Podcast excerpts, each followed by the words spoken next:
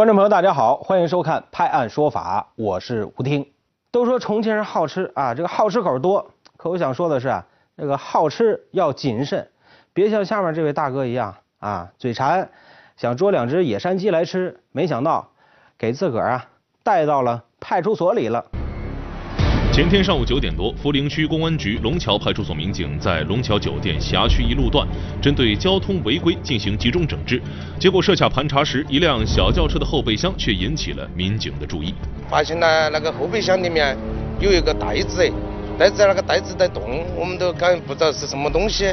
好，我们就打开了看，看发现那里面有两只那种野山鸡，非常的漂亮，呃，羽毛啊非常喜欢我们。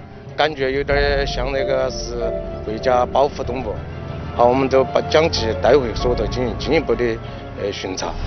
民警现场发现这两只类似山鸡的动物颜色十分光彩亮丽，但和普通的山鸡有着很大的区别。随后有经验的民警初步判断，这很有可能是国家二级保护动物剪鸡，形状类似喜鹊大鹦鹉。尾巴很长，羽毛颜色绚丽多彩，是鸟类雉科中最为漂亮的种类之一，也是我国独有的珍贵品种，是我国二级保护动物。这啥东西啊？野鸡都是我啷个来的？我黑嘛，我在里搞勘测，他给我头的嘛。我是你去做的啊？做水塔死了，做水塔死了。捆到起没有？捆到的。哦。也是。我就在那里把捆到了。他一枪看一定能够，那个没那个没得跑，那个有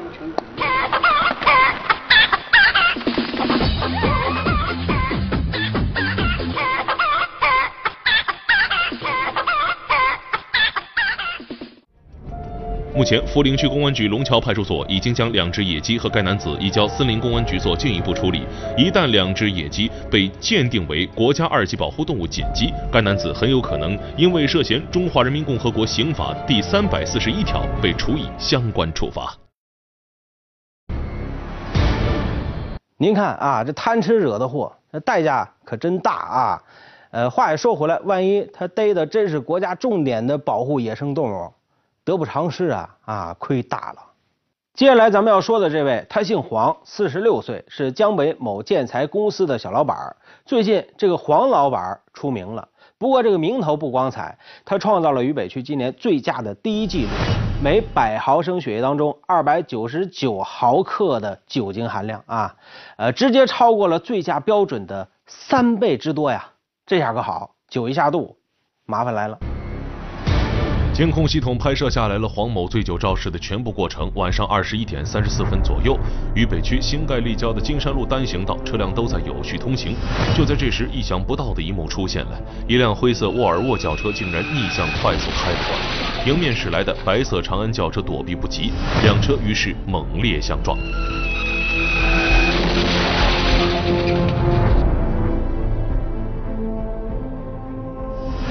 北分局交警警支队龙塔大队民警接到报警，迅速出警处置。民警发现沃尔沃驾驶员属于醉酒状态，情绪和行为完全不受控制。我们朋友都说你是不是？兄弟们，听我错啊！你听听我说的。众人合力将醉酒男子控制在流动警务车里，试图给其进行酒精呼吸检测，但对方拒不配合，不仅拼命挣扎，还一直胡言乱语、狂吼乱叫，现场耍起了酒疯。我哥，大哥，那是酒量，如果说，这东西的，这小玩意儿不给我说能行？为防止对自己以及他人造成伤害，几位民警协警一起用约束带对其进行保护性约束，之后强行将该男子送往医院抽血化验和进行醒酒措施。在医院里，该男子继续挣扎，疯狂舞蹈打滚，其癫狂表演非常惊人。医生为其注射镇静药剂和输液，从当晚二十二时许一直折腾到第二天下午两时许，该男子才清醒过来。事后，民警调查核实。该事故系沃尔沃驾驶员黄某醉驾逆行造成，由其负事故全部责任，承担事故造成的三万余元车辆修理费。根据《道路交通安全法》第九十条之规定，民警还对黄某逆向行驶的违法行为进行记三分、罚款两百元的处罚。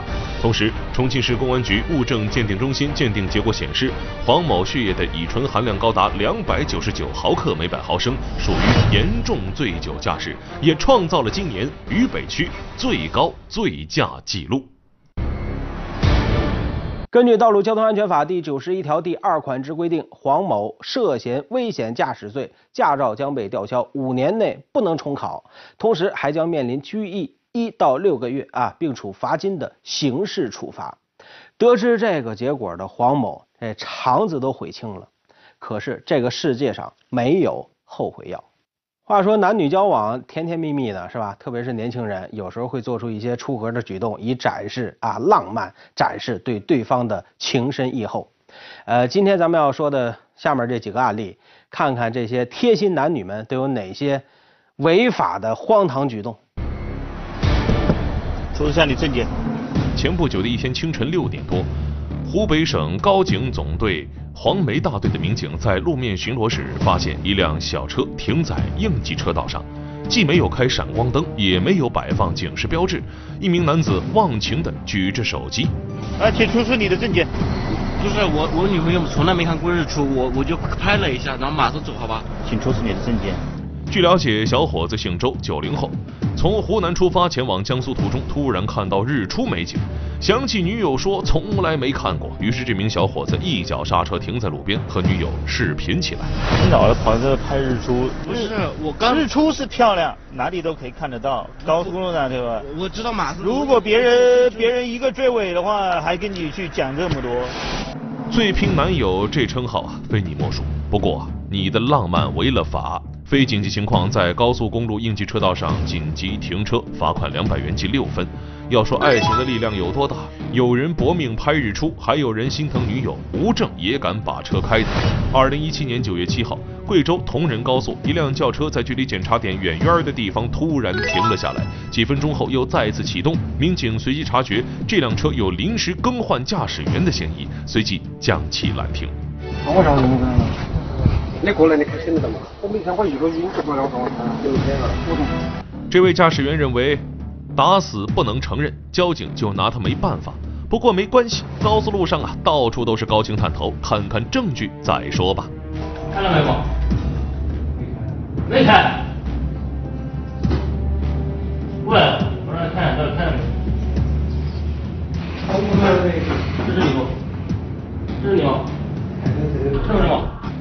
在证据面前，男子无力辩驳。人家都说了，人家和女友驾车从四川泸州到铜仁看望父母，一路上都是女友开车，自己那叫一个心疼。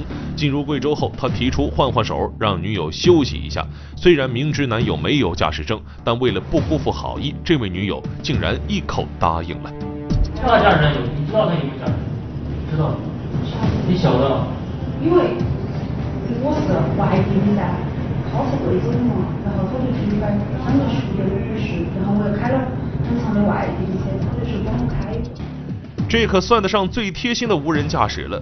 只可惜啊，这个浪漫的代价是女友驾驶证被吊销，男子因无证驾驶被罚款一千五百元，行政拘留十五天。处罚是为了给你们提个醒啊，要真是出了危险，那就追悔莫及了。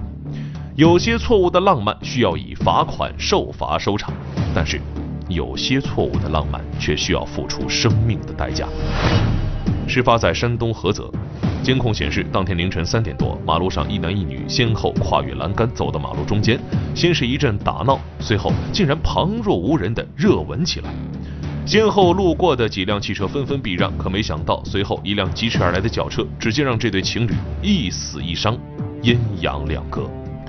据了解，肇事司机张某属于醉酒驾驶，最终因危险驾驶罪被刑事拘留。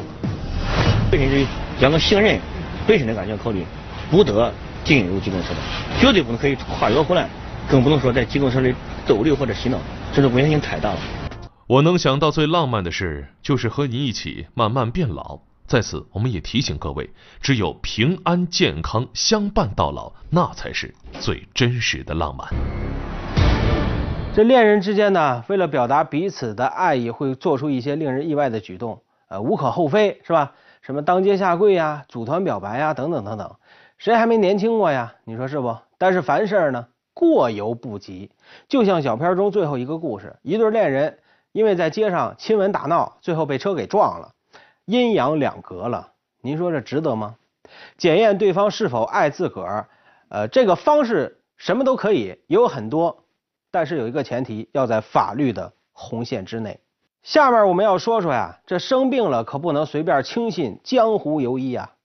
有这么一位老人，因为听信了呃祖传配方，结果引发了并发症，不幸去世了。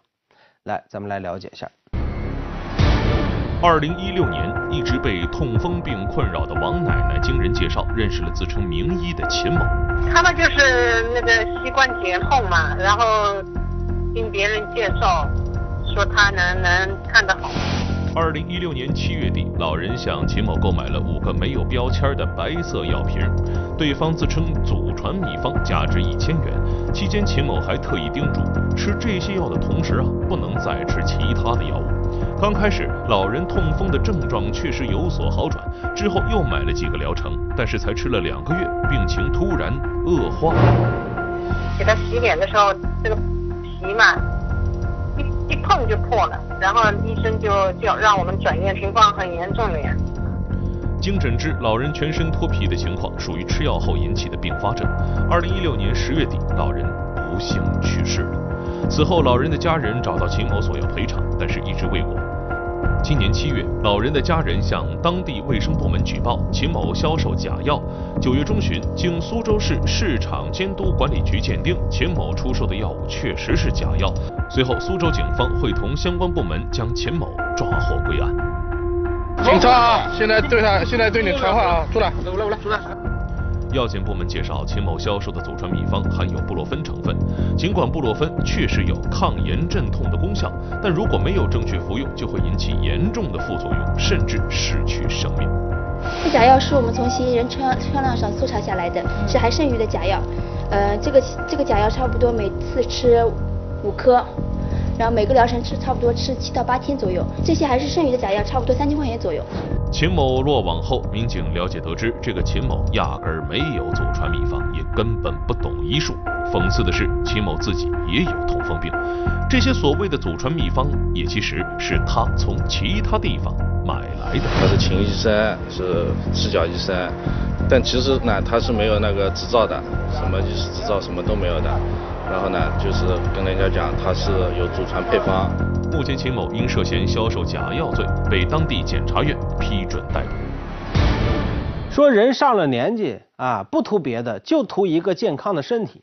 所以说呢，一旦有老人生病了，往往是病急乱投医。节目中王奶奶的不幸，给大伙敲响了一个警钟：生病了，切莫听信谣言，一定要及时到正规医院诊治。呃，同时，对于这类假药啊，我们觉得相关部门更应该是处于零容忍的态度，加大查处，保护广大群众的用药安全。好，这里是判案说法，接下来咱们来看下一个案例。大伙儿都知道，毒品害人不浅。最近呢，咱们节目也播出了不少缉毒的案子啊，在这些惊心动魄的缉毒战役中，毒贩们往往都是一些亡命之徒。当面对缉毒民警的时候，不惜以死相搏啊！今年三月，在一个高速路口上演了一场现实中的毒战。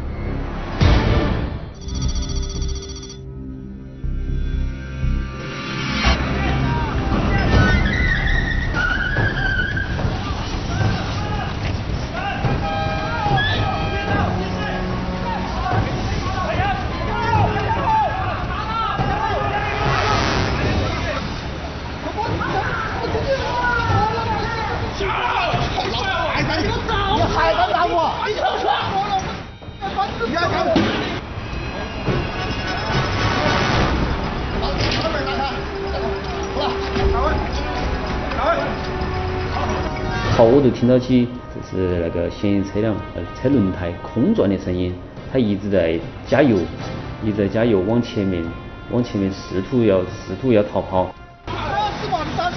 靠靠靠了！三十里面，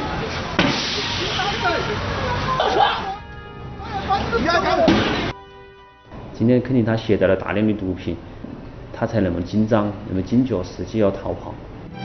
这是合川区公安局禁毒支队在对一名跨省贩毒人员执行抓捕的现场。在抓捕过程中，嫌疑人殊死抵抗，警方是如何找到他的？他车上又到底有多少毒品呢？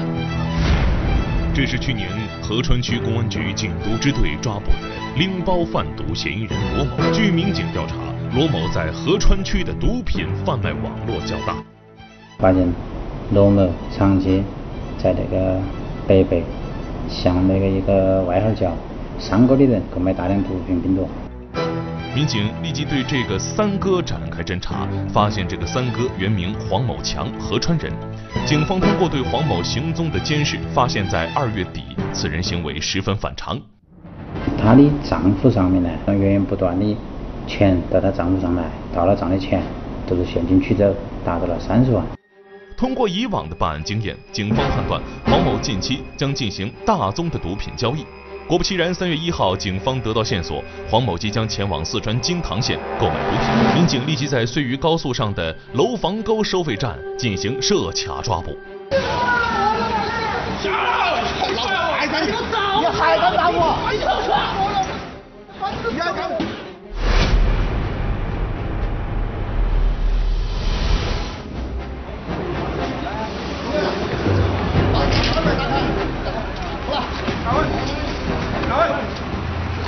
办案民警在黄某车上查获一个纸箱，从中搜出七公斤冰毒。根据黄某交代，警方立即赶往四川，将黄某上家何某红抓获，并从其身上查获七公斤冰毒。至此，一个涉及川渝两地的跨省贩毒链条被合川警方一举摧毁，嫌疑人何某红、黄某某等人也被抓捕归案。而说起嫌疑人黄某，警方口中也不免露出一丝可惜。黄某这个是个传奇，很聪明那个人，应应该可以说是是我们这边前富起来那片人，文化水平也不高，但是这个人有聪明有闯劲，他也愿意去闯，可以尝试，很愿意尝试很多的新东西。黄某敢打敢拼，一度是很多人心中学习和羡慕的对象，可变富的黄某却沾染上了赌博和吸毒。结交了一些朋友，别的带他吸毒，染上毒瘾以后。那他一个家产就基本就败完了，家财散尽，自己每天又沉迷于毒品，入不敷出的黄某不惜铤而走险以贩养吸，如今等待黄某和何某的只能是法律的严惩。据民警介绍，这个嫌疑人啊何某红初中毕业以后就进入社会了，呃，结交了一些所谓的朋友，染上了毒品，因为打工无法满足自己吸毒的开销，所以呢也开始以贩养吸。如今铁窗内的他悔恨不已呀，呃，其实这个黄某和何某的经历，恰巧也说明了什么呢？毒品害人害己。还是那句老生常谈的话，珍爱生命，远离毒品。巴南届时的杨先生平时非常喜欢玩车，前不久花了八万多买了一辆呃非常漂亮的沙滩车，没事的时候啊自个儿开一下玩一下，怎么也没有想到停在监控摄像头下面。这车呀，一夜之间没了。接到报案后，民警迅速调取了车库的监控。据监控显示，当天凌晨两点四十五分，两名男子驾驶一辆破旧的皮卡车来到这辆沙滩车旁。随后，坐副驾驶的男子下车后，开始围着沙滩车转悠，并不时的四处张望。这个犯罪嫌疑人到了那个车库之后，啊，一其中一名犯罪嫌疑人下来，就从车上。拿一根绳子，把那个绳子套在那个沙滩车上面，他们又推那个沙滩车上面，然后把沙滩车从车尾头拉出来。两名嫌疑人都是戴了口罩进行了那个伪装。现在他们把那个偷那个沙滩车拉出来。由于男子戴着口罩，民警很难确定他们的身份。不过开着这辆如此拉风的沙滩车上路，显然很扎眼。很快，民警便锁定了两名犯罪嫌疑人。呃，我们办案民警到嫌疑人的老家，嗯，就发现了，嗯，失主报案的沙滩车正停在他老家的坝子上面。经审查，当天其中一名嫌疑人白天出门办事时，在车库准备开车的时候，发现这辆沙滩车很是特别，加之发现这辆沙滩车上并没有上拉链。便起了贪念。其中一名男子，呃，交代他之前是到那个车库来看他的，看到有一个沙滩车在那点儿，然后后面才在晚上再过来把那个沙滩车偷起走，自己觉得沙滩车比较好耍，可能自己耍几天。目前两名嫌疑人已被刑拘，在此民警也提醒广大市民朋友，停车的时候一定要提高警惕，不要给犯罪分子可乘之机。接下来呢，咱们再来看看下面的内容。十一月十六号、十七号，公安部学习宣传贯彻党的十九大精神宣讲团来渝开展宣讲活动。宣讲团一行深入渝北区公安分局刑侦支队座谈宣讲，并在市公安局以电视电话会议形式向全市公安民警集中宣讲，让党的十九大精神传遍警营。集中宣讲会上，宣讲团团员、公安部刑侦局政委曾海燕。从如何深刻领会党的十九大精神实质和核心要义，切实把党的十九大精神贯穿到公安工作的方方面面，开创新时代公安工作新局面，努力为新时代中国特色社会主义保驾护航，扎实抓好学习宣传党的十九大精神工作等四个方面进行了精彩宣讲。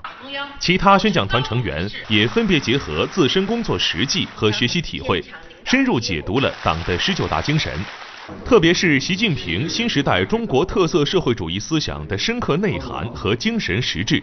宣讲团一行的宣讲内容重点明确、紧密联系实际，在全市民警中迅速引起巨大反响。据了解，为深入贯彻落实党中央和公安部党委关于认真学习、宣传贯彻党的十九大精神的部署要求，推动公安机关深入学习、宣传贯彻党的十九大精神，公安部组织由公安部机关局级领导干部、公安院校理论老师。全国公安系统党的十九大代表组成的十个宣讲团，奔赴各地公安机关，学习宣传贯彻党的十九大精神，同时结合新时代新任务，开展座谈调研。好，感谢收看《判案说法》，我是吴听，明天见。